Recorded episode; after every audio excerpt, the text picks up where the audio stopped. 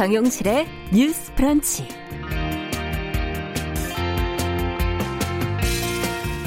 안녕하십니까 정용실입니다. 미국의 대북 실무 협상을 총괄하는 스티븐 비건 미 국무부 부장관이 2박 3일의 일정으로 어제 우리나라에 도착을 했지요. 우리나라의 닭 한 마리 요리를 좋아한다고 알려진 비건 부장관. 어제 미 대사관저로 단골 식당 요리사를 초청을 했다고 하는데 코로나19 검사 때문에 입국 일정에 차질이 생겨서 이 고대했던 만찬은 무산이 됐다고 합니다.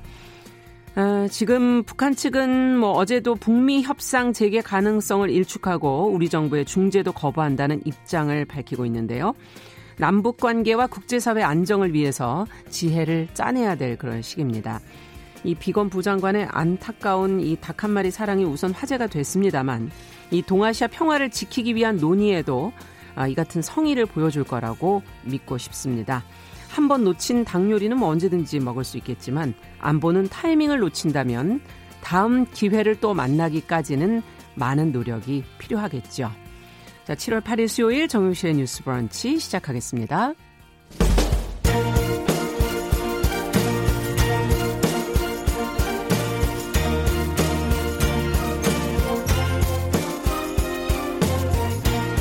여성의 감수성으로 세상을 봅니다. KBS 일라디오 정용실의 뉴스 브런치. 여러분의 의견을 기다립니다. 문자는 샵 9730으로 보내주세요. 짧은 문자 50원, 긴 문자 100원이 부과됩니다. KBS 모바일 콩, 유튜브를 통해서도 무료로 참여하실 수 있습니다.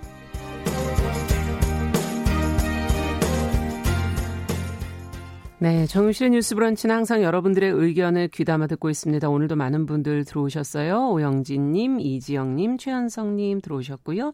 유튜브로도 많은 분들 오셨네요. 어, 최희철님, PL2020님, 산속전원생활님, 어, 홍이나시오, 예, 님 이렇게 들어오셨네요. 감사합니다. 자, 오늘도 뉴스거리가 상당히 많아서 빨리 또 진행을 해봐야 되겠어요. 뉴스피.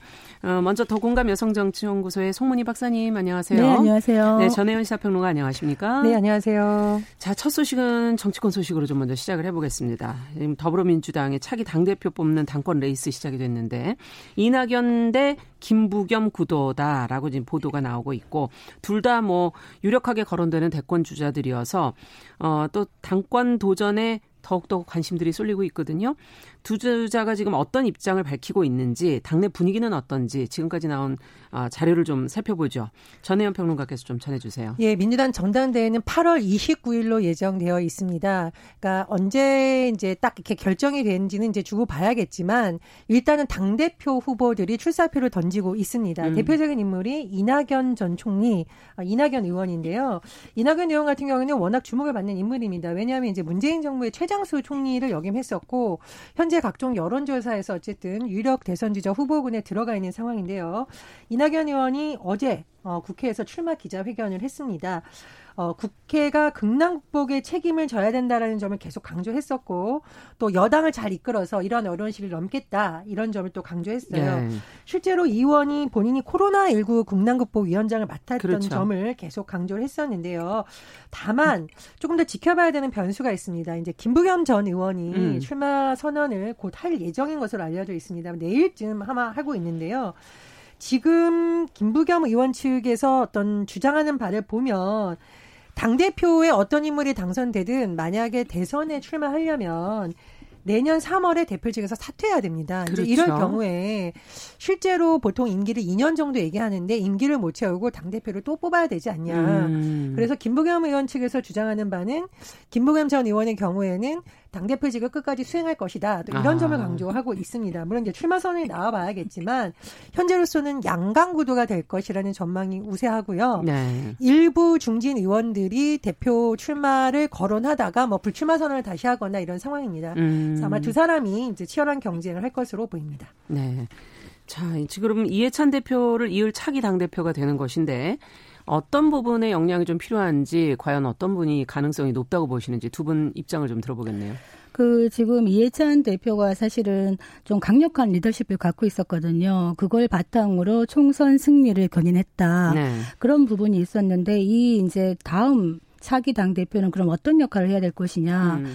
당장 코로나19로 민생이 많이 힘든데 이거를 음. 잘 극복하는 것 그리고 문재인 정부의 하반기 국정 운영의 성공을 뒷받침해야 되는 역할을 하는 거죠. 그렇죠. 그리고 가장 또 중요한 것 중에 하나가 야당과의 관계를 어떻게 풀어나갈 것인가. 음. 지금 이낙연 후보는 뭐 가시밭길 이런 얘기를 하고 있는데 이 가시밭길이든 자갈길이든 이 길을 여당 혼자만 독주할 것이 아니라 야당과 같이 손잡고 가려면은 안정적이면서도 포용적인 리더십을 보여줘야 되는데 과연 이낙연 후보와 김부겸 후보 중에 누가 이런 일을 잘할 음. 수 있을까? 일단 이낙연 후보는 대세론에 힘을 받고 있지만 김부겸 의원은 아, 당권과 대권 다 가져가려느냐 네. 2년 동안 안정적으로 당 대표를 맡아서 가겠다라고 지금 견제를 하고 있는 상황이라 어떻게 될지는 모르겠습니다만 지금 구도상으로는 이낙연 후보 친낙이라고 하더라고요. 음. 친낙. 네. 그러니까 이낙연 후보를 지지하는 층이 넓어지고 있다 이런 분위기는 좀 보입니다. 그런데 김부겸 후보 관련해 갖고는 조금 재미있는 것이 음.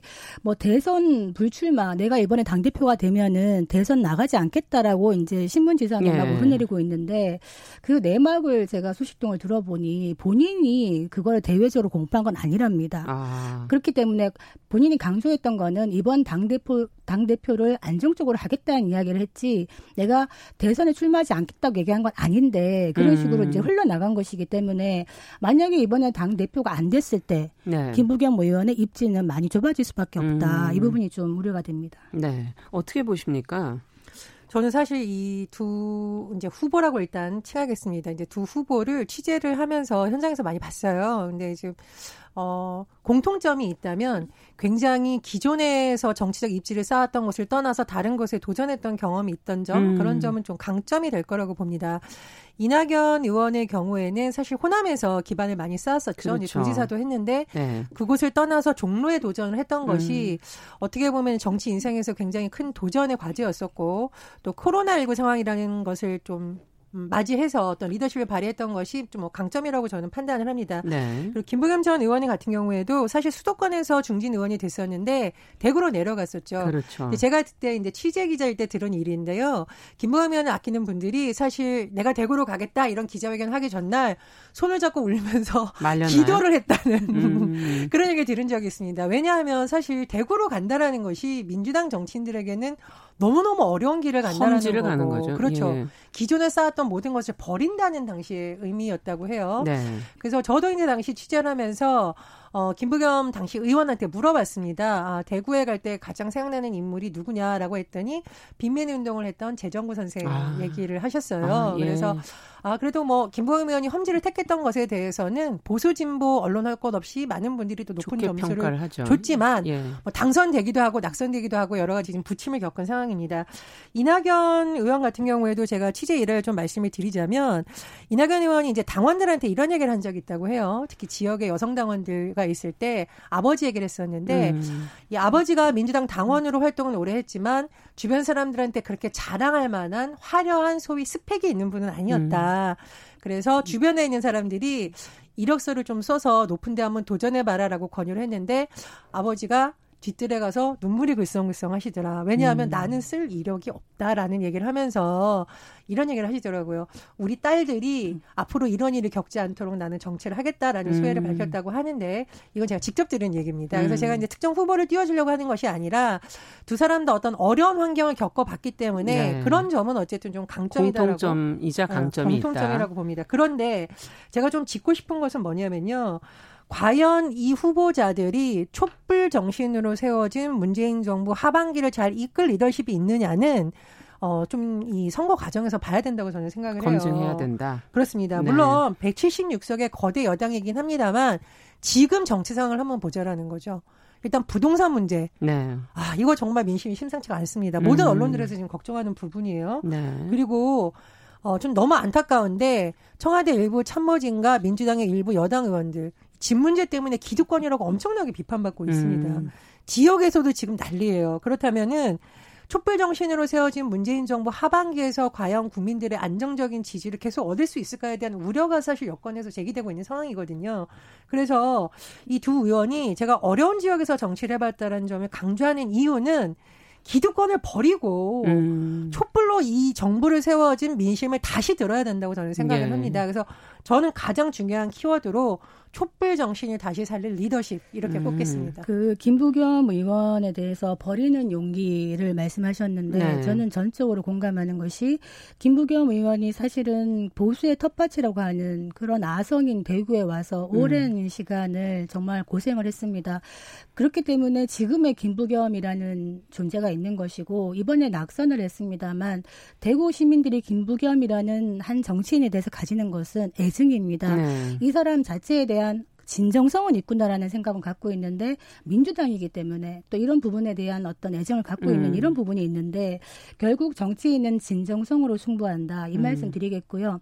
아까 부동산 얘기하셨는데 이거는 더불어민주당 미래통합당 할 것 없이 정치 지도자들이 이 부분에 대해서 진정성 있는 모습 보이지 않는다면은 음. 아마 국민들이 심판할 것이다 네. 이런 말씀 드리겠고 이해찬 대표가 부동산에 대해서 사과를 했죠 이번에 그리고 또 어떤 말을 했냐면 3일날 비공개 최고위원회에서 이런 말을 했어요. 정부가 미리 이제 다 정책 결정해놓고 보도 자료 뿌리기 몇 시간 전에 당장에 통보해가지고 음. 당정 협의했다는 구색만 맞추는 거 굉장히 불쾌하다. 이런 식으로 이제 마지막에 할 얘기를 하고 있는 것 같거든요. 이게 뭘 의미하냐면 176석의 거대 여당이 되었는데 네. 이 여당이 실질적으로 어떤 성과가 있는 정책 입법으로 문재인 정부를 뒷받침하지 않고 그냥 정부가 주는 거를 거수기 역할만 한다면은 스스로 여당의 역할을 하지 못하는 것이기 때문에 차기 대표는 할 말은 하는 이런 사람이 되었으면 좋겠다 이런 생각이 듭니다. 네. 저는 그리고 또 한 가지 강조하고 싶은 것이 제가 이제 두 의원 한 분이 이제 의원이시고 한 분은 전직 의원이신데 그렇죠. 어려운 데서 정치를 해봤다라는 걸 강조하는 것과 더불어 제가 조금 쓴소리를 드리자면 민주당이 사실 어 지난해부터 올해 이르기까지 이게 과연 민주당인가라는 비판을 받을 몇 가지 사건이 있었습니다. 음. 이제 첫 번째는 어, 민주당만 빼고라는 칼럼을 쓴 모 교수에 대해서 법적 조치를 취한 점. 네. 어, 두 번째로는 성인지 감수성과 관련해서 부적절한 발언이라던가 네. 어, 민주당 출신의 당선자들이 굉장히 뭐 수사에 연루되는 음, 음. 굉장히 안타까운 사건들이 많았죠. 이런 부분을 저는 보면서 어, 민주당의 지도자들 뿐만 아니라 통합당 지도자를 포함해서 앞으로 정치 지도자들은 성인지 감수성과 인권 감수성이 반드시 음. 필요하다. 기존의 정치인들 강력한 카리스마 이런 거 많이 강조됐었는데요. 국민들은 보고 있습니다. 네. 과연 약자를 어떻게 대하느냐. 여성을 어떻게 대하느냐 음. 거기서 이제 리더십을 또 판가름하는 것이거든요. 하나의 조건으로 내세우시는 거군요. 그렇습니다. 예. 그래서 저는 어, 이낙연 의원과 김부겸 전 의원 저 뉴스브런치 많이 들으시면서 인권 감수성에서 더 공부하신다면 좋지 않을까라고 음. 약간 농담 반 진담 반 예. 권유를 드립니다. 예. 자, 어떻게 될지 이제 저희도 결과를 좀 지켜보면서 다음에 또 분석을 또 해보도록 하겠습니다. 자, 두 번째 뉴스는 어, 가사 도우미에게도 주휴 수당, 유급 휴가, 퇴직 급여를 주는 지금 법안이 마련이 됐다고 하는데 어, 좀 궁금해요. 어디를 대상으로 언제부터 어떻게 시행이 돼서 어떻게 받으실 수 있다는 건지 구체적인 내용을 좀 알고 싶네요. 전혜연 평론가께서 좀 정리해 주세요. 예, 이제 정확하게 말씀드리자면 법안이 완전히 마련됐다기보다 일단 네. 정부안이 마련이 된 겁니다. 음. 그러니까 정부에서 마련한 안이 나중에 국회로 넘어가서 최종적인 절차를 거쳐야 되기 때문에 21대 국회의 과정을 좀 지켜봐야겠습니다만 네. 어쨌든 정부에서 국무회의를 통과한 제정안을 좀 설명을 드리겠습니다. 정확한 명칭은 가사 근로자의 고용 개선 등에 관한 법률입니다. 네. 이게 사실 10년 전부터 추진되었던 안인데요. 이번에야 어쨌든 국무회의를 통과했습니다. 음. 내용을 한번 살펴보자면 우리나라 가사 노동자의 특징이 뭐냐면은 계약서가 없어요. 그죠? 보통 그렇죠. 근로 계약서도 없고 보통 구두 계약을 하죠. 네. 이런 문제점을 좀 해결해야 된다라는 거. 음. 그다음에 보통 근로자 노동자들은 여러 가지 주휴수당이라던가 쉴 수 있는 권리를 보장받아야 음. 되는데 가사노무미들은 그런 것을 하기가 굉장히 어려운 상황이었죠. 네. 이런 점을 많이 포함하는 법이다 이렇게 생각하면 쉬우실 음. 것 같습니다. 좀 어, 다시 한번 말씀을 드리면 일단 일정 요건을 갖춘 기관을 가사 서비스 제공 기관으로 인정합니다. 음. 기관이 필요한 이유는 뭐냐면요. 인증기관이 일단 가사 노동자를 직접 고용을 합니다. 그런데 이 인증기관은 뭘 보장을 해야 되냐면 최저시급, 유급주급, 유급주휴, 연차휴가, 퇴직급여 네. 등을 보장해야 됩니다. 그러니까 사실상 근로자로서 노동자로서 일하고 있었지만 보장받지 못했던 각종 권리를 좀 보장해 줘야 된다. 그걸 준비 어, 도와주는 기관이 있다 만들게 된다는 건가요? 그렇죠. 예. 이제 그런 이용 기관과 함께 되는 건데요. 고객들 같은 경우에는 가사 도우미랑 직접 계약을 하는 음. 것이 아니라 인증 기관과 이용 체결을 하는 아. 방식으로 이제 하게 되는 겁니다.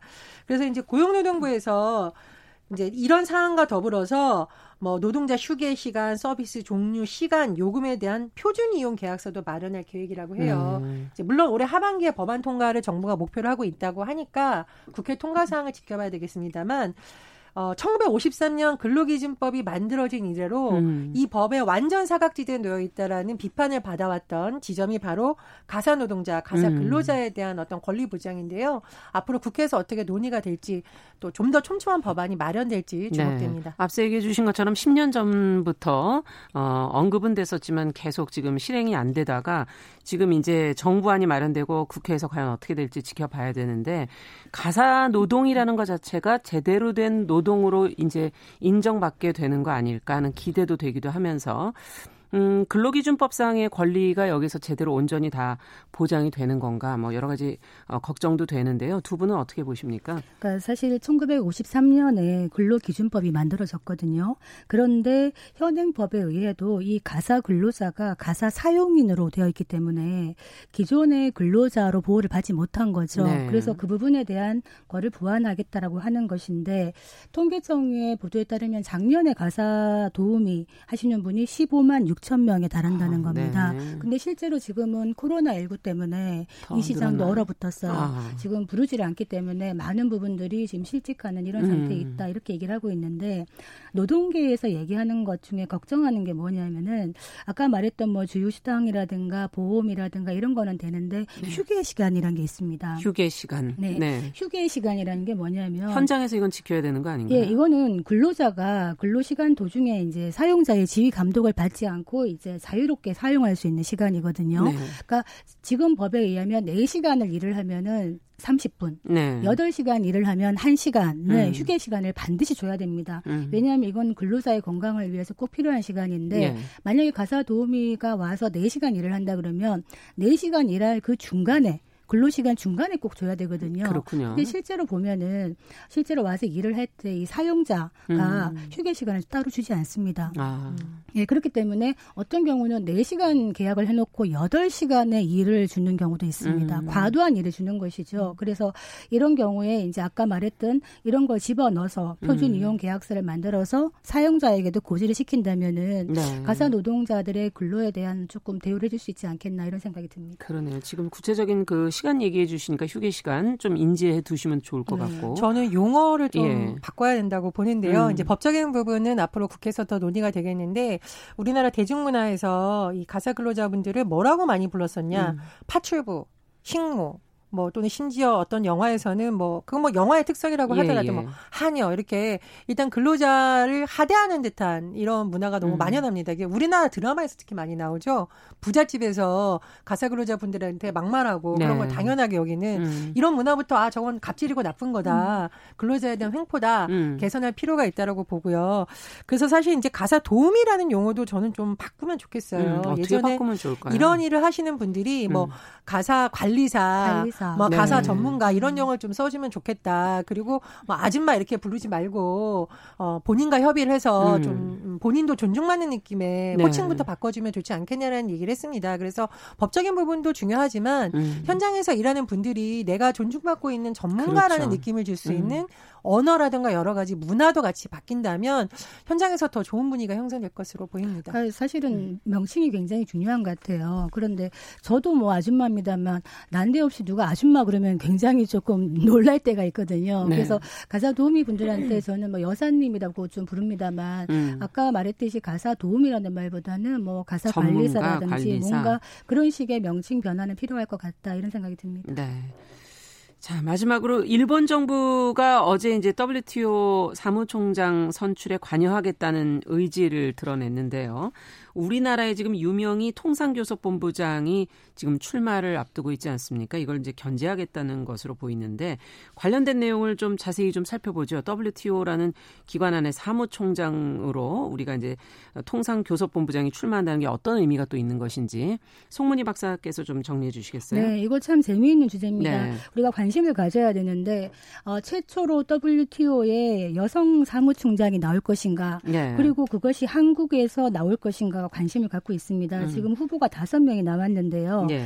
일본이 지금 걸림돌이 될 것 같아요. 일본의 가지야마 히로시 일본 경제산업상이 뭐라고 얘기를 했냐면 이번에 WTO 사무총장 선출과 관련해서 일본이 확실히 관여하겠다 음. 이렇게 말을 했는데 이거를 약간 따옴표를 붙인다면 확실히 관여라고 적고 확실히 해방 이라고 음. 읽겠다.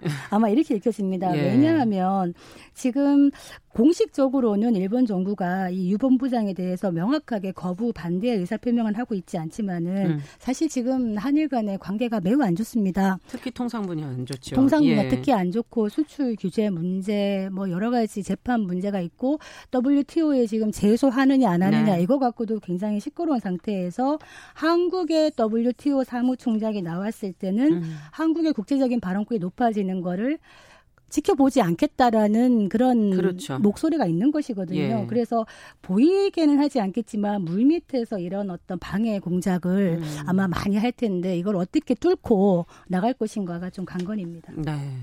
과연 일본의 견제를 그러면 뚫을 수 있을 것인가 지금 말씀해 주신 것처럼 그리고 어 그동안 우리나라에 대한 일본의 수출 규제가 뭐 1년 정도 됐죠. 어 이로 인한 갈등도 아직 풀리고 있지 않아서 이것도 또 어떻게 앞으로 될 것인지 두 분 어떻게 보시는지요? 일단 뭐 통계상으로 보면 음, 뭐 더 세심하게 봐야겠습니다만 현재까지는 일본이 긴장을 할 통계가 나오고 있는 것 같습니다. 일본의 대한국 수출이 11년 만에 최저다. 아, 음. 아, 이런 통계도 나오고 있고요. 어, 우리도 다뤘었는데 소부장, 소재, 네. 부품, 장비 이 분야가 타격을 입을 것이라는 전망이 있었습니다만 오히려 이것이 국산화를 촉진시키고 음. 있다라는 이제 보도도 나오고 있습니다. 지난해 7월 4일 날 일본이 이제 수출 규제를 시작한 그렇죠. 것으로 보통 잡는데요. 1년 동안 소재, 부품 장비의 핵심 특허가 72건이나 나왔다고 해요. 우리나라에서. 그렇죠. 예. 그러니까 위기 상황에서 아 오히려 우리가 뭔가 분발해야 된다는 위기의 역설이라고도 이제 음. 표현을 하거든요. 그래서 그런 점은 긍정적인 좀 신호라고 보고요. 어 지금 통상본부장 어떤 그런 거와 관련해서 지금 정부에서 범부처 테스크포프를 구성한다고 합니다. 그래서 네. 유보무장이 WTO 사무총장 입후보 활동을 적극 지지한다라고 하는데 저도 뭐 좀 좋은 소식이 들렸으면 하고요. 음. 어, 이번 일을 계기로 조금 다른 측면에서 보자면 어, 공부하고 있는 많은 학생들이 야 나도 어 이런 세계적인 기부에 가서 네. 실질적인 수장을 한번 해봐야겠다 이런 꿈을 키우고 그런 계기가 좀 되면 어떻겠나 이렇게 기대를 해보겠습니다. 음. 지금 이 WTO 사무총장이 역할이 굉장히 무거워요. 네. 지금 현재 사무총장인 아제베두 현 사무총장이 임기가 1년이 남았는데 갑자기 사임했거든요. 음. 근데 이게 개인적인 사유가 아니라 사실은 WTO를 둘러싼 미중 간의 갈등의 결과 아. 사임한 겁니다. 네. 지금 미국이 어떤 식으로 생각하고 있냐면 WTO에 대해서 강한 불만 불만을 갖고 있어요. 음. WTO가 너무 중국에 대해서 편향적이다. 왜 그렇게 얘기를 하냐면 어, 개발 도상국으로서의 중국의 지위를 자꾸 보장하고 있는 거 아니냐라고 음. 견제를 하기 때문에 미국이 굉장한 강경한 이런 입장을 갖고 있기 때문에 만약에 이번에 사무총장 낙점을 최종 받으려면은 네. 가장 많은 돈을 내고 있고 또 미국의 지지를 받아야 된다. 음. 그런데 미국 지금 이제 그렇겠네요. 경쟁 상대인 그 나이지리아 전 재무장관도 여성이거든요. 여기도 좀 유력한데 음. 문제는 지금 그 WTO에 그 아프리카국이 총 164개국 중에 아프리카 회원국이 한 3분의 1이 돼요. 네. 그런데 여기서 한 번도 사무총장이 나온 적이 없었거든요. 아, 그렇기 때문에 이번에 후보에 들어가 있습니다. 벼르고 있어요. 아프리카국이. 그런데 네. 문제는 될 확률이 낮다. 음. 왜냐하면 지금 아프리카 후보 두 명이 후보 단일화가 안 됐어요. 아. 후보 단일화가 안 됐고 또 이 아프리카계 국가들은 친중국 성향을 갖고 있기 때문에 네, 지원을 많이 받죠. 그렇기 중국에. 때문에 미국에서 아마 반대할 것이다. 그럼 일본이 끝까지 반대할 수 있을 것인가? 음. 일본 입장에서도 아마 끝까지 미국의 입장이 확고하다면은 따라서 반대하기는 어려울 것이다 이런 생각이 드는데 음. 일본은 우리가 한마디로 말하면 이런 말 하잖아요. 다 된 밥에 재 뿌리는 사람 나쁘다 이런 말 하는데 좀 얄밉다. 사실 음. 뭐 국제관계나 사랑관계 관계나 마찬가지인데 이번에 G7 회의에 우리가 한국이 가는 것도 지금 거부하고 있잖아요 공개적으로 예. 그리고 한반도 평화 프로세스에 있어 가지고도 늘 일관되게 회방을 놓고 있어요 사실은 음. 이번에 볼턴 해고록 같은 경우에 보면은 항상 아베 총리나 가서 음. 어, 트럼프 총, 트럼프 대통령에게 북한에게 속지 마라 음. 강경해야 된다 이런 주문을 하면서 해방을 놓고 있어서 아 일본과의 관계를 어떻게 풀어 나가느냐는 참 중요한 문제인 것 같습니다. 네. 근데 이제 김상조 청와대 정치실장이 음. 라디오 인터뷰에 나와서 승, 승산이 있다라고 해서 현재로서는 좀 가능성이 있는 분위기가 점쳐지고 있고요. 분담금 부분을 좀 보자면 일본이 지금 WTO 분담금이 4, 네 번째 네. 4위라고 해요. 근데 영향력이 있는 그렇죠. 거죠. 근데 우리나라도 예. 7위이기 때문에 또뭐 음. 아주 적다라고는 볼 수는 없습니다. 음. 이런 점이 좀 영향을 미칠 것 같고요. 그리고 지금 뭐 우리나라가 중견국이다 여러 가지 문제를 할 수 있는 중재자로서 또 그렇죠. 적합하다라는 것도 나오고 있고요. 지금 유명 히 이제 편의상 후보라고 하겠습니다. 후보가 어쨌든 국제사회에서 굉장히 높은 인지도를 쌓은 음. 전문가로서의 평판이 좋은 편인 것을 알려져 있습니다. 네. 그래서 저는 좀 긍정적으로 보고 있는데요. 글쎄요. 음. 최종 결과는 지켜봐야겠습니다. 네. 결과도 나오는 대로 저희가 또 전해드리도록 하겠습니다. 오늘 뉴스픽 여기까지 듣겠습니다. 전혜연 평론가 더 공감 여성정치연구소 송문희 박사님 두 분 수고하셨습니다. 감사합니다. 감사합니다. 감사합니다. 자, 정용실의 뉴스 브런치 듣고 계신 지금 시각 10시 31분이고요. 라디오 정보센터 뉴스 듣고 오겠습니다. 어제 국내 코로나19 신규 확진자가 63명 발생했습니다. 신규 확진자 가운데 국내 발생은 30명, 해외 유입은 33명입니다. 세계보건기구 WHO가 코로나19의 공기 감염 가능성에 대해 새로운 증거가 있다는 점을 인정한다고 밝혔습니다. 이른바 검언유착 의혹 사건과 관련해 윤석열 검찰총장에게 지휘를 내린 추미애 법무부 장관이 내일 오전 10시까지 하루 더 기다리겠다, 총장의 현명한 판단을 기다리겠다라고 밝혔습니다. 노영민 대통령 비서실장이 가족의 거주 문제가 해결되는 대로 이달 내로 서울 소재 아파트도 처분하기로 했다고 밝혔습니다. 스티븐 비건 미국 국무부 부장관 겸 대북 특별대표가 오늘 외교부를 방문해 강경화 외교부 장관 등 당국자들을 만나 한미 간 협의를 진행하고 있습니다. 지금까지 라디오 정보센터 조진주였습니다.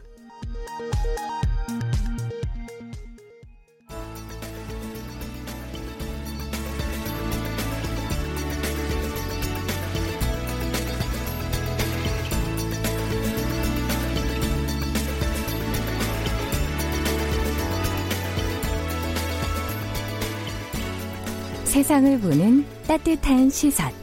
KBS 일라디오 정용실의 뉴스 브런치. 매일 아침 10시 5분 여러분과 함께합니다. 네, 정용실의 뉴스 브런치 듣고 계신 지금 시각 10시 33분 향해 가고 있습니다. 자, 수요일에는 여러분 또 기다리시는 주요 국제 뉴스 정리해 드리는 시간이죠. 조윤주 배신캐스터 자리해 주셨습니다. 어서 오십시오. 네, 안녕하세요. 아무래도 코로나 얘기를 안 할 수가 없을 것 같아요. 지금 네. 뭐 확진자 숫자가 뭐 전 세계적으로 좀 또다시 네. 조금씩 늘고 있어서. 맞습니다. 근데 미국이 지금 WHO 세계 보건 기구가 너무 중국 편향적이다라는 불만을 그동안 제기해오다 결국 탈퇴를 지금 공식 선언을 했는데 네. 그러면 바로 선언한 후에 바로 탈퇴가 되는 건가요? 어, 그건 아니고요. 이제 음. 통보를 하고 나서 1년 동안 기간이 주어지고요. 그리고 나서는 네. 이제 정확하게 탈퇴가, 되는, 거군요. 그러니까 절차, 1년 동안 1년? 절차를 밟게 되는 거죠. 음. 그래서 오늘 사실 외신들이 1년으로 다 이 뉴스를 전하고 있는데요. 네. 미국이 세계보건기구에 탈퇴를 공식적으로 통보했다. 이렇게 보도가 나왔습니다. 말씀하신 것처럼 트럼프 대통령이 코로나19 발생 이후에 WHO가 중국 편향적이다라면서 강력한 불만을 표시했었고요. 그렇죠. 결국은 WHO 탈퇴라는 극단적인 방법을 아. 선택을 했습니다. 네. 미국의 탈퇴 통보가 현지 시각으로 6일부로 이제 시작이 됐고요. 유엔 사무총장에게 탈퇴서가 제출이 됐고 유엔 대변인도 탈퇴 통보서를 받았다고 확인했습니다. 음. 예, 절차를 거쳐서 탈퇴가 확정되면 1년 후인 내년 7월 6일에 탈퇴가 되는 건데요. CNN 방송은 공식적으로 탈퇴 절차가 완료가 되려면 이제 1년이 있기 때문에 11월 아, 대선에서 만약에 패한다면은 탈퇴 결정이 번복되지 아, 않겠는가. 그렇죠. 다음에 또 어떤 입장이 네, 분위기가 전하고 있고 음. 조 바이든 민주당 음. 대통령 후보도 만약에 자신이 대통령이 된다면 네. 바로 재가입하겠다 이렇게 좀 아, 밝혔습니다. 그렇군요. 네. 근데 그 트럼프 대통령 말씀해 주신 것처럼 네. WHO에 대한 지원금 축소를 비롯해서 음. 계속 탈퇴 입장을 이미 여러 번 밝혀왔기 때문에 네. 사실은 설마 저러면서 아. 탈퇴를 정말 할까 그러니까. 하는 그런 약간 의구심 의구심이 있었는데 네. 이번에 정말 탈퇴를 하겠다는 입장을 정확하게 네, 밝혔네요. 맞습니다. 음. 어, 중국에서 코로나19가 발생한 이후에 WHO가 중국의 편향된 태도를 보이고 있다. 늑장 대응한다면서 계속 불만을 제시했었고요. 그러면서 어, 미국이 지원하는 자금을 보류하거나 줄이겠다라고 경고를 했습니다. 예. 그러면서 5월 달에 WHO 사무총장에게 소환을 보내서 한 달 안에 WHO가 실질적인 개선이 이루지 않으면 일시적인 지원 중단 또는 이걸 영구적으로 중단하는 것을 전환하고 네. 회원국 지위도 다시 한 번 더 생각하겠다고 압박을 했습니다. 그리고 나서는 5월 29일 날 기자회견 열고 미국이 WHO에 1년에 4억 5천만 달러 내는데 중국은 고작 4천만 달러밖에 내지 않느냐. 그런데 중국이 WHO를 음. 완전히 통제하고 있다라고 말하면서 WHO와 관계를 모두 끊겠다 이렇게 말했는데요. 2019년 기준을 봤었을 때 미국은 단일 국가로는 WHO에 가장 많은 돈을 내는 곳이 맞습니다. 그렇겠죠. 예, 전체 예. 예산의 15%에 하는 4억 달러를 현재 내고 있습니다. 음. 어, 근데 트럼프 대통령이 코로나19 초기 때만 해도 시 주석이 대응을 잘한다 이렇게 추켜 세우다가 미국에서 사망자가 계속 급격히 늘면서 결국은 중국이 잘못했다. WHO도 음. 중국 눈치를 너무 본다라면서 맹 비난했습니다. 하지만 민주당 하원 의원인 에릭 스와레는요. WHO에서 탈퇴하는 것은 무책임하고 무모하고 음. 완전히 이해할 수 없는 일이다라고 말하면서 더 많은 미국인이 신중하지 못한 선택 때문에 결국은 상처를 받게 될 거다. 이렇게 비판했습니다. 음. 네. 음. 자, 뭐 결국은 대선 결과에 따라서 또 그 이후가 변수가. 예, 결정이 되겠네요. 맞습니다. 예. 자, 근데 코로나19 확진자 사망자가 제일 많은 나라 미국이다 지금 네. 얘기해 주셨는데 두 번째로 많이 발생한 나라가 브라질이더라고요. 맞습니다. 근데 그동안 사실 마스크 착용을 거부했던 그 브라질 대통령 코로나19 바이러스에 본인이 감염이 됐다는 소식이 지금 네, 나왔어요. 맞습니다. 음. 어, 가벼운 독감이랑 마찬가지다 코로나19 이렇게 말하면서 마스크를 쓰지 않고요. 그리고 이제 어, 보건 전문가들이 사회적 거리두기, 마스크 쓰기 이런 네. 얘기했습니다만 보소나르 브라질 대통령 이걸 싹 다 무시했었습니다. 그런데 지난 6일 날 38도의 발열 증상을 보였고요. 음. 그래서 주간 일정 다 취소하고 코로나19 검사를 받았는데 결국 확진 판정 받았습니다. 네. 어, 확진 판정 받고 나서 마스크를 쓴 상태로 관저 밖으로 나와서 기자들과 만났는데요. 그런데 마스크를 벗고서는 두려워할 이유가 없다. 이게 인생이다. 이렇게 말하면서 아니 다른 분들 감염되면 어떡하라고 마스크를 그러니까요. 벗습니까? 그런데 예. 이제 이 보우소나루 대통령이 말라리아 치료제인 하이드록시클로로퀸 현재 복용하고 있는 것으로 이렇게 알려지고 있습니다. 예. 근데 앞서서도 세 차례 진단을 받았다고 해요. 그런데 그 전에도 그때, 네, 그런데 그때는 음성 결과가 나왔는데 이번에는 양성으로 아. 확진 판정을 받았고요. 하지만 3월 달에 진단 검사 받은 이후에도 계속해서 마스크 착용하지 않았습니다. 음. 그런데 마스크 착용하지 않고 여러 행사에 참석했는데요. 네네. 가장 최근이 지난 4일 날 미국의 독립기념일 행사에 브랄드 주재 미국 대사와 같이 행사에 참석했었는데요. 네. 그때 체프먼 대사가 브라질 대통령, 보선 대통령, 다섯 명의 장관, 어, 대통령 아들인 에드와르도 하원 의원도 같이 오찬했었다고 해요. 그래서 예. 대사관 측에서도 체프먼 대사는 아무런 증상이 없긴 하지만 그러나 일단 다 검, 검사해야 네, 되겠네요. 검사를 받을 것이고 음. 예방 조치 취하고 있다 이렇게 밝혔습니다. 음. 이 보소나라 대통령이 지난 3일날 버스, 택시 등 대중교통이나 음식점, 미용실 등 다중 이용 시설을 할 때 마스크 착용을 의무하는 법안을 서명했는데 이거는 이미 한 달 전에 상하원을 다 통과한 법안이었는데요. 미루다 미루다 한 달 만에 서명을 지난 3일에 아, 했습니다. 아, 시간을 너무 많이 끌었군요. 맞습니다. 네. 그리고 지금 어 국제 통계 사이트인 월도미터에 따르면은요. 어 7일 기준 브라질의 코로나19 확진자 수가 192만 8,283명으로 중남미 지역에서 가장 많고 네. 말씀하신 것처럼 미국 다음으로 세계에서 환자가 가장 많습니다. 음. 사망자 수도 총 6만 5,631명으로 중남미 지역에서 1위고요. 그렇겠죠. 전 세계적으로 봤었을 때 미국 다음으로 두 번째로 사망자가 많습니다. 지도자의 어떤 모범을 보이는 것이 어떤 면에서 음. 중요한지를 저희가 다시 한번 생각해 보게 네. 하는 그런 부분인 것 같고요. 맞습니다. 자, 이런 가운데 세계 보건기구가 지금 코로나 바이러스가 비말뿐 아니라 공기를 통해 전파될 수 있다 이런 것을 인정했다고 네. 하는데 네. 지금 우리도 계속 보도가 나오고 있거든요. 맞습니다. 에어로졸이라고 해서 공기 예. 중에 떠 있는 공기방울을 말하는 건데요. 더 위험해지는 거 네. 아닙니까? 네. WHO는 지금까지 코로나19 바이러스가 감염된 사람의 기침, 재채기 또는 대화하는 도중에 입이나 코에서 나오는 비말, 침 때문에 감염된다라고 이제 공식적으로 밝혔는데 예. 이번에는 공기를 통해서도 바이러스가 전파될 가능성을 배제할 수가 없다. 음. 이렇게 밝혔습니다. 이 WHO 전문가인 베네데타 알렌그란지 박사가 이 코로나19 바이러스가 사람들이 많고 폐쇄적이고 환기가 잘 되지 않는 그런 특정 조건에서 음. 공기를 통해서 전파될 가능성을 배제할 수가 없다라고 설명했습니다. 예. 이전에 여러 전문가들이 그렇게 경고를 했었고 그런 논문도 있었는데요. 예, 예. 그런 부분에 대해서 WHO도 받아들인 거고요. 음. 하지만 이게 결정적인 것은 아니다 이렇게 밝혔고요. 음. 좀더 많은 증거를 수집하고 해석할 필요가 있다라고 덧붙였습니다. 지금 현재는 1미터 정도는 물리적으로 거리를 유지해야 된다는 것이 조언인데요. 네. 아마 이게 좀 더 바뀔 수도 있고 세계 각국 정부의 공중 보건 조치도 음. 좀 변경될 가능성이 있을 것 그러네요. 같습니다. 뉴욕타임스는요, 전 세계 32개 과학자 239명이 코로나19 바이러스가 공기를 통해서도 전파될 수 있기 때문에 코로나19 예방 수칙을 수정해야 된다는 내용의 공개 서한을 WHO에 보낼 것이다라고 며칠 전에 보도한 바가 있습니다. 네, 그러니까 음. 저희가 감기처럼 조금 네. 더 전파력이 커진다는 얘기로 느껴지고 네. 변이가 계속되기 때문에 맞습니다. 그에 따른 대비도 저희 음. 모두가 좀 필요한 게 아닌가 하는 음. 그런 생각이 들고요. 자, 이제 얘기를 좀 바꿔서 지금 미국 연방 수사국 FBI 국장이 중국이 11월에 치러지는 미국 대선에 영향을 미치려 한다. 아무래도 네. 미국 미중 관계가 지금 심상치가 않으니까 그러니까요. 이런 주장이 지금 있고 어떤 근거로 이런 얘기들을 하고 있느냐라는 음. 것이 지금 관심사인데요. 네, 맞습니다. 어, 크리스토퍼 레이 연방수사국 국장이 미국의 싱크테크인 허드슨 연구소 행사에서 해외 영향력을 행사하기 위해서 중국의 여러 가지 악성적인 활동이 있고 네. 미국의 정책과 입지를 365일 24시간 표적으로 삼고 있다라고 말하면서 음. 미국 대선 그리고 현재 코로나19 바이러스와 관련해서 미국의 제약사들 연구소에 대한 해킹 공격도 아. 계속 하고 있다 이렇게 주장했는데요. 네. 사실 이제 세계 각국의 정보기관들은 방첩 활동을 하고 있습니다. 음. 상대국에 대해서 그래서 FBI가 맡고 있는 방첩 사건 5천 건을 봤더니 거의 절반 가까이가 중국이 하고 있는 것으로 아. 확인했다라면서 그래서 이런 여러 가지를 봤었을 때 중국이 미국 대선 그리고 미국의 여러 가지 정보들 뭐 예를 들면은 어 미국 정부의 뭐 지적 재산권 그리고 경제적 활력에 대해서 여러 가지 위협을 끼치고 있고 이게 네. 어제 오늘의 일은 아니다 이렇게 밝혔습니다.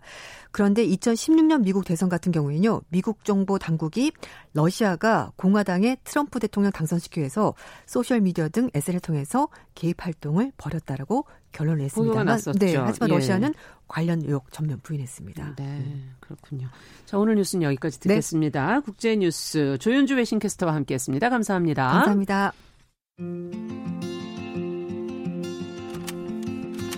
우리는 만났다. 월요일부터 금요일까지 오전 10시 5분엔 뭘 해요? 참고로 말하지만 정용실은 뉴스 브런치를 들어요.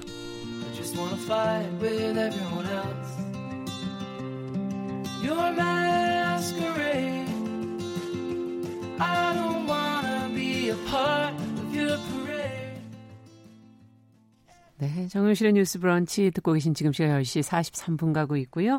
자, 이번에는 여러분들 또 수요일에 기다리시는 코너입니다. 여성의 시각으로 매체와 사회 문화 현상을 소개하고 분석하는 시간이죠. 손희정의 문화 비평, 오늘도 손희정 문화평론가 자리해 주셨습니다. 어서 오십시오. 예, 안녕하세요.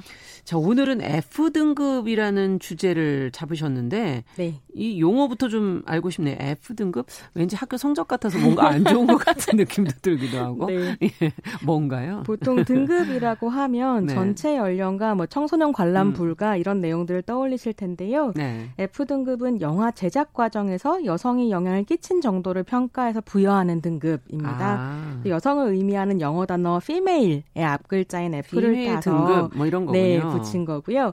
영국의 바스 영화제가 2014년에 처음 도입했고 이후 세계적인 영화 데이터베이스 서비스 IMDb를 비롯해서 음. 영국의 모든 독립 영화관이 F등급 표시제를 도입하면서 알려지기 시작했습니다. 아. 이 F등급의 조건은 첫째, 여성 감독이 연출한 작품, 예. 둘째, 여성 작가가 각본을 쓴 작품, 셋째, 여성 캐릭터가 주요 역할을 맡은 작품이고요. 음. 이중 하나만 충족해도 F등급이 부여됩니다. 아, 그럼 좀 많겠는데요? 그런 작품들이? 네, 생각보다 많지 않고요. 오늘 좀 소개를 해드리면 아 그렇구나 음. 싶으실 텐데요. 이 세 가지 요건을 다 충족하면 triple F, 즉 음. F 3관왕이 되고요. 근데 이 F등급을 도입했던 바스 영화제의 집행위원장인 홀리 타퀴니는 이야기가 우리의 모습을 형성한다는 제목의 테드 강연에서 F 등급의 필요성을 설명하기도 했습니다. 음. 그러니까 남성 의사결정권자들이 영화 현장과 산업을 주도하고 그래서 이야기 자체가 남성 중심적으로 짜여지는 것이 우리들의 상상력을 제한하고 그래서 현실에도 영향을 미친다라는 이야기를 하는 거거든요. 네, 맞는 말이죠. 이야기가 몸속으로 그냥 스며들잖아요. 네, 그렇습니다. 예. 그렇군요. 그러면 영화에서 오늘은 그러면 어 영화만이 아니라 조금 이것도 저희도 다른 데로 좀 확장해서 좀 얘기를 해보자는 말씀이신 거잖아요. 예, 그래서 오늘은 이제 그 F 등급을 좀 유연하게 해석해서 네. 여성들이 만드는 미디어 콘텐츠를 잔뜩 소개해드리려고 하는데요. 잔뜩. 네. 사실 영화뿐만이 아니라 음. 다양한 미디어에서 여성의 이야기는 잘 들리지 않는 편이고 음. 영화만큼이나 심각한 분야가 역시 시사 뉴스 분야라고 할 수 있습니다. 네. 한국에서 가장 영향력 있는 언론인을 뽑으면 10위 안에 드는 여성이 거의 없고 예. 언급되는 사람들은 MBN의 김주아 아나운서이거나 음. CBS의 김현정 PD 정도뿐이거든요. 예. 그런 의미에서 뉴스브런치가 음. 굉장히 중요한 일을 하고 있다. 네, 열심히 하라는 의미이시네요. 네. 왜냐하면 뉴스브런치 triple F거든요. 예, 그렇죠. 네, 예. 그래서 정용실 아나운서의 이름도 음. 곧 보고 싶다. 아, 네, 이런 말씀을. 드리고 싶습니다. 예. 근데 이거 이 분야를 그러면 지금 뉴스 시사 뉴스 이외에 또 더 넓혀보자고요. 그러면. 네, 네. 그래서 일단은 영화부터 이야기를 음. 좀 해볼 텐데요. 영화를 좋아하는 분들 사이에서는 이미 이름이 좀 나 있는 F 등급 서비스를 좀 설명을 해드리겠습니다. 서비스. 네, F 등급 영화만을 소개하는 한국의 여성 영화 스트리밍 플랫폼 퍼플레이입니다. 퍼플레이. 예, 예. 퍼플레이 이렇게 이제 아. 포탈에서 검색해 보시면 찾으실 수 있는데요. 근데 한국에는 F 등급이라는 말이 없을 때부터 여성 영화만을 골라 상영하는 여성 영화제들이 있어 왔습니다. 그럼요. 올해로 22회를 맞는 서울국제 여성 영화제를 음. 비롯해서 인천, 제주, 광주 등에서 여성 영화제가 매일 개최되고 있고요. 퍼플레이의 조일지 대표는 이런 여성 영화제에서 일반적으로 극장에선 볼 수 없었던 다양한 여성 영화들을 경험하면서 음. 대중이 더 쉽게 여성 영화를 만들 수 있는 플랫폼, 그러니까 스트리밍 서비스를 만들고 싶다는 꿈을 키웠고요. 아, 그렇군요. 예, 차근차근 준비해서 2019년 12월에 드디어 문을 열었습니다. 네. 조 대표는 한 인터뷰에서 여성 감독이 만들거나 여성의 이야기를 하거나 경직된 젠더 이분법에 도전하는 멋진 영화들을 스트리밍 서비스하고 음. 여성 창작자들에게 더 많은 수익이 돌아가는 구조를 만들기 위해 노력 중이라고 포부를 밝혔습니다. 네, 그렇군요. 이런 여성적인 서사는 또 남성적인 서사하고는 전혀 달라서 네. 그렇죠. 그것들을 우리가 좀 따로 좀 볼 수 있는 그런 기회가 있다는 게 다행스럽고 네. 그 외에 또 어떤 게 있을까요? 네, 그리고 여성 진행자들을 중심으로 음. 진행되는 팟캐스트들을 좀 설명을 드리고 싶은데요. 여성 진행자 많습니까? 어떻습니까? 네, 네, 사실 팟캐스트가 참 남성 중심적이라는 이야기를 음. 제가 문화비평 코너에서도 여러 번 드렸었는데요. 네. 2014년 송은이 김숙의 비밀 보장을 시작으로 한 번 얘기해 주셨었어요. 네, 조금씩 음. 판도가 바뀌어 가고 있습니다. 그래서 F 등급 팟캐스트 그리고 페미진 팟캐스트를 등장을 하고 있고 오늘은 그 중에서 세 개 정도를 꼽아왔습니다. 음. 첫 번째 네, 소개해드릴 팟캐스트는 듣다 보면 똑똑해지는 라이프 듣동라입니다. 음. 굉장히 인기가 많는데요. 듣동나 뭐에 관한 걸 하나요? 이 시사 팟캐스트입니다. 시사. 네. 아. 매주 월요일에서 목요일까지 연재되고 있는 팟캐스트로 중앙일보의 김효은, 이지상, 홍상지 기자가 직접 제작하고 진행하는 팟캐스트입니다. 예. 이분들이 처음에는 기자 생활을 하면서 이제 팟캐스트를 어, 가외로 만들고 있었는데 음. 듣똑라가 너무 인기를 끌면서 아예 중앙일보 내에 팟캐스트 제작팀을 꾸려서 이제 본격적으로 제작을 그 하게 되었고요. 그 일을 본업으로 하고 계시는 거군요. 네. 그래서 이제 어, 뭐, 최신 시사 뉴스부터 음. 경제, 문화, 라이프 스타일, 커리어 등 다양한 아, 주제를 예, 다룰 수 있는 전문가와 또 이제 아는 기자들이 많을 거잖아요. 그래서 음. 기자들을 초대해서 이야기를 듣는 시간입니다. 쉽게 시사를 소개하면서 특히 청년 청취자들에게 큰 사랑을 받고 있고요. 그렇군요. 듣동나를 듣다 보면 여성 제작진이 뉴스를 선정하고 다루는 관점이 남성 중심적인 미디어와 어떻게 또 같고 어떻게 또 다른지 좀 음. 확인해 보실 수 있습니다. 한번 찾아봐야 되겠는데요. 네, 재미있고요. 예. 두 번째로는 요즘 팟캐스트계의 신성이라고 해도 무방할 신성. 네. 새로운 별. 아, 막 네. 떠오르고 있는 네. 아메리카노 2020입니다. 아, 아메리카노 2020? 뭐 커피 관련된 건가요? 어, 미국을 더 잘 알게 되는 시간이라고 해서 아. 아메리카노인 거죠. know, 알자. 예. 네. 아. 그래서 외신을 소개하는 사이트인 뉴스페퍼민트의 송인근 편집장과 뉴욕대학교 정치학과에서 가르치고 있는 유혜영 교수가 진행하는 음. 이제 본격 미국 미국 정치 소개 잘 아는 분 두 분이 이제 하시는 거네요. 네, 부부 네. 부부고. 네. 오, 일하시기 편하시겠네. 집에서 하시면 되겠네요. 너무 분이. 케미가 좋아서 듣고 있는 재미가 좀 있는데요. 원래 부부가 케미가 좋은가요? 네, 처음 네. 시작할 때는 사실 2020년 미국 대선 길라잡이 방송으로 시작을 했는데요. 아, 2020이 그런 의미군요. 네, 근데 코로나19로 미국 대선 레이스가 계획대로 진행되지 않으면서 음. 미국 정치 전반에 대한 해설 프로 프로그램으로 성격이 바뀌고 있습니다. 이것도 제대로 알고 싶어 하시는 분들한테는 꽤 재밌겠네요. 네, 사실 네. 다른 방송에 비해서 월등한 해설 수준을 자랑한다는 평가를 아. 받고 있고요.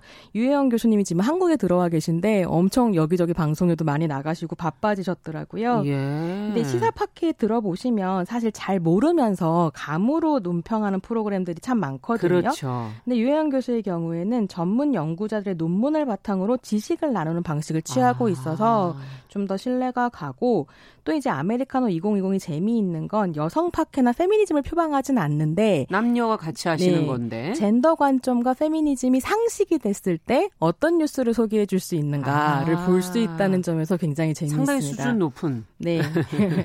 그렇군요.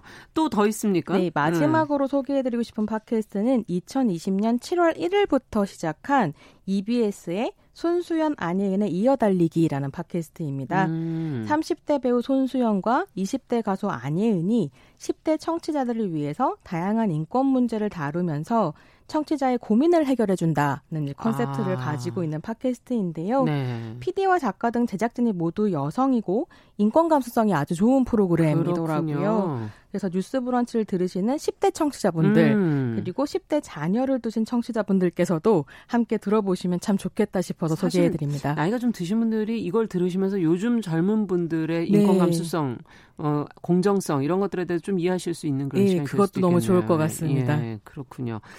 그렇다면 저희가 팟캐스트 말고 또 다른 장르로 또 가보죠. 예, 오늘 마지막으로 소개해드릴 음. 콘텐츠는 여성주의 전어를 표방하고 있는 웹진 일다입니다. 음. 2003년 5월 1일 창간했고요. 올해로 18년 차가 된 셈입니다. 네. 일다는 이루어지다, 되다 하는 뜻의 순 우리말이라고 하고요. 음.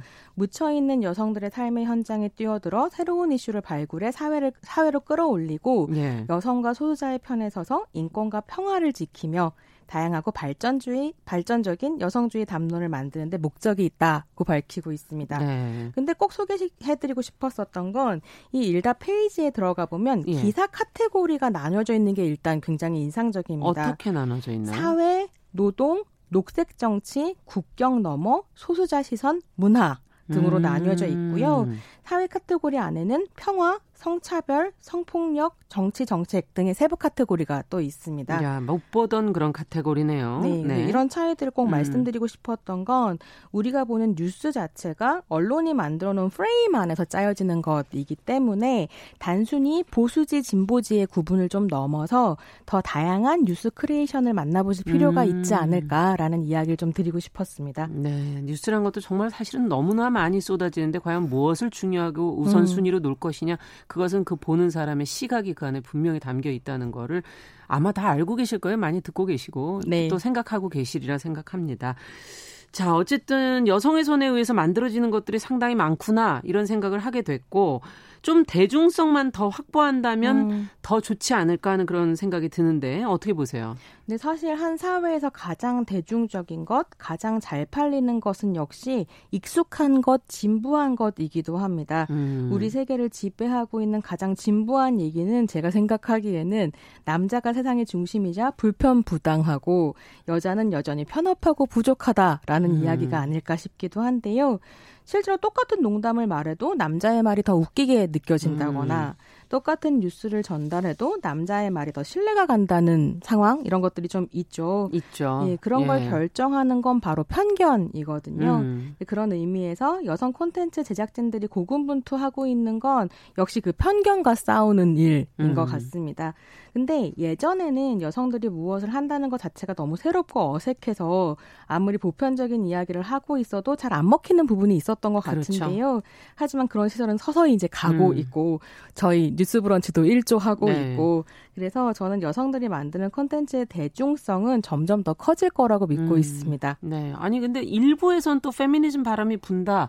그래서 뭐 출판계도 그런 관련 책들도 많이 나오고 있지 않습니까? 예, 그렇습니다. 예. 어떻게 봐야 될까요, 이거는? 점점 이제 소비자층은 넓어지고 음. 있다고 생각하고 사실 한 사회에서 잘 팔린다라고 하는 건그 음. 콘텐츠가 갖고 있는 메시지가 잘 유통되고 소통된다라는 의미라고 생각하거든요. 음. 그래서 이제 점점 더 잘 팔릴수록 페미니즘이나 여성의 관점이 잘 소통되고 있다고 볼 수도 있지 않겠나라는 생각입니다. 네. 예. 자, 오늘 끝으로 소개해 주신 것 중에 나는 이건 기대할 만하다. 어떤 네. 걸 꼽으시겠어요? 저는 손수연 안예은의 이어달리기 음. 이제 막 시작했으니까요. 어, 힘을 좀 드리고 싶다라는 의미에서 네. 네, 많이 찾아보시기를 권해드리겠습니다. 네, 제목들이 다 재밌네요. 네. 예, 하나씩 좀 살펴봐야 되겠습니다. 오늘 이야기 여기까지 듣겠습니다. 감사합니다. 자, 손희정의 문화비평. 오늘은 어, 영화에 적용됐던 F등급을 다른 미디어로 확장해서 살펴봤습니다. 자, 정용실의 뉴스 브런치 수요일 순서도 여기서 인사드리고 저는 내일 10시 5분에 다시 찾아뵙겠습니다. 감사합니다.